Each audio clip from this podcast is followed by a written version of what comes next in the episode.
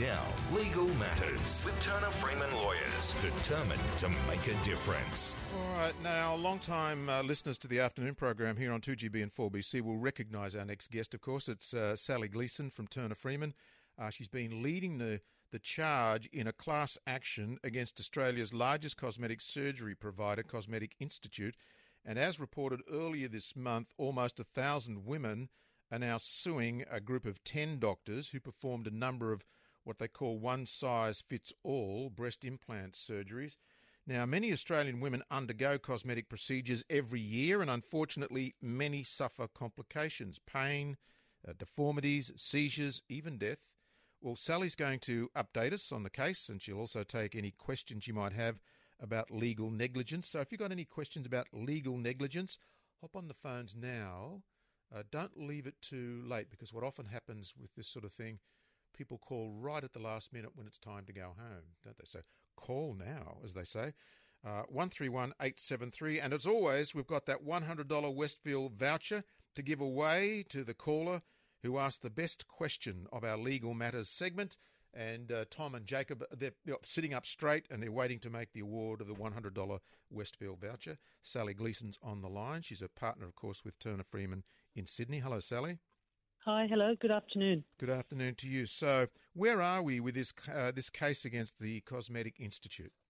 Uh, well, the case was commenced uh, a little bit over two years ago, uh, and initially the case was a case about uh, what we allege to be a negligent system of cosmetic surgery.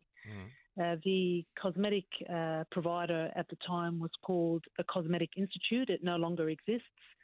And there were four companies um, that provided uh, cosmetic uh, uh, surgery to women, mainly, however, breast augmentation surgery, so enhancing a woman's breast size.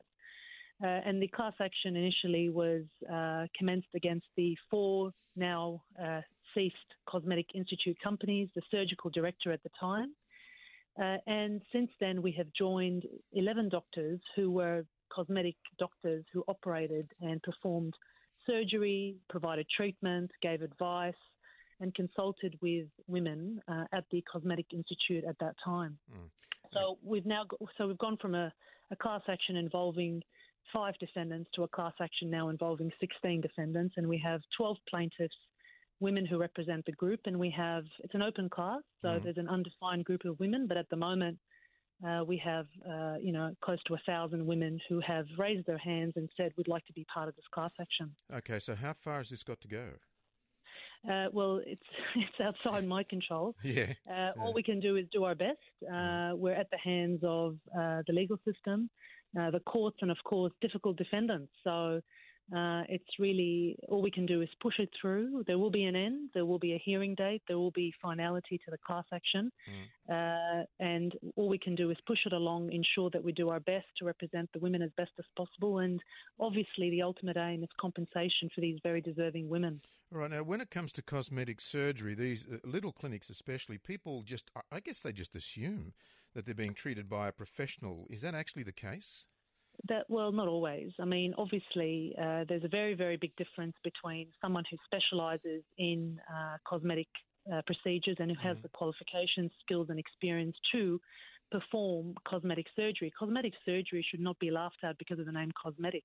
Yeah. Uh, cosmetic might mean to look better or to improve your appearance aesthetically, but the surgery is very, very difficult, complicated, invasive surgery that requires exceptional skill, experience, and care. So uh, women often go, uh, the doctor says, I'm a doctor, I can do this. And in Australia, they can. It's not regulated. So mm. anyone who's completed medical school can theoretically operate on a woman and perform invasive uh, surgery, whether it be abdominoplasty or breast augmentation or facelift or whatever it is. But in fact, there's a huge difference between a doctor who's just finished medical school and a plastic surgeon who is the only recognised yeah. person to perform this surgery. I, I, was going to ask you what sort of accreditation do they, they require, but you seem to be saying they really don't. Is that right? To perform surgery in Australia, no. Uh, at the moment, it's unregulated. So anyone can uh, grab a knife, uh, finish medical school, grab a knife, open up a clinic, and say, uh, I can do whatever you like me to do from a cosmetic point of view. Yeah. Uh, so it's quite scary. And, and the, the, issue isn't that they can or can't do it, the issue is women are not informed. It's about ensuring that people provide informed consent and know what they're getting themselves into, and and that it's really a matter for the doctor to, to advise and inform, and that's the the essence. All right. Um, 131873 is the number. If you've got a question for Sally, uh, now is the moment to hop on the phone. 131873. I, um, I talked to a plastic surgeon, this is some years ago, Sally, uh, and he was, um, he was very sensitive about the differences between plastic surgeons and cosmetic surgeons.